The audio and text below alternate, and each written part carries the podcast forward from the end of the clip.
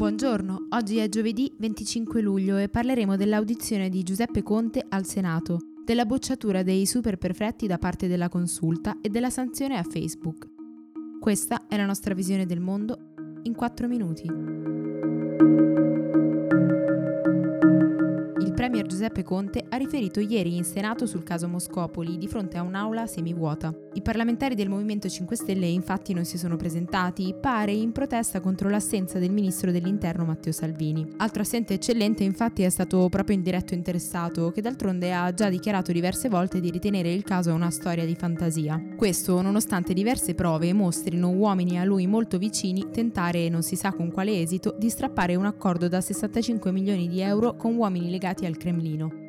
Conte ha riferito all'Aula che, sulla base delle informazioni raccolte dalla Presidenza del Consiglio, Savoini non ricopre alcuna carica istituzionale, ma che sì, si trovava a Mosca il 15 e il 16 luglio, ed era lì come parte della delegazione ufficiale del Ministro dell'Interno. Tempo fa, invece, Salvini aveva dichiarato che non sapeva cosa ci facesse a quel tavolo.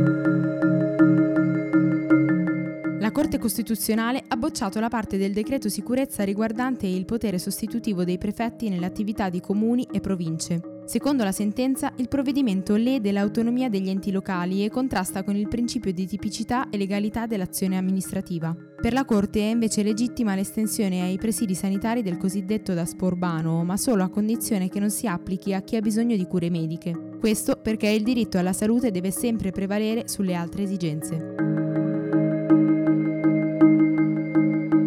Facebook ha patteggiato con la Federal Trade Commission sul caso Cambridge Analytica.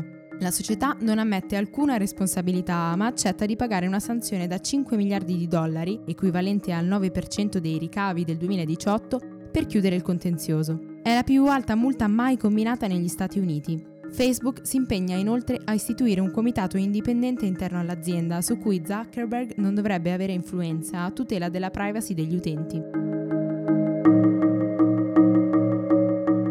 Leader politico russo Alexei Navalny è stato arrestato per la terza volta e portato in una stazione di polizia. Nei giorni scorsi si era fatto portatore delle istanze di migliaia di cittadini scesi in piazza per manifestare contro l'esclusione dei candidati dell'opposizione dalle elezioni del Parlamento di Mosca.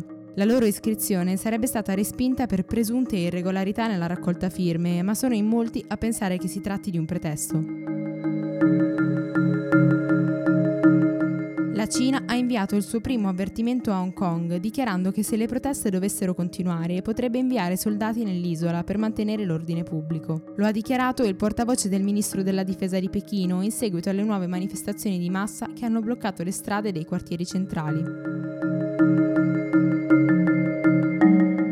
Per oggi è tutto. Da Antonella Serrecchia e Rosa Oliassi, a domani.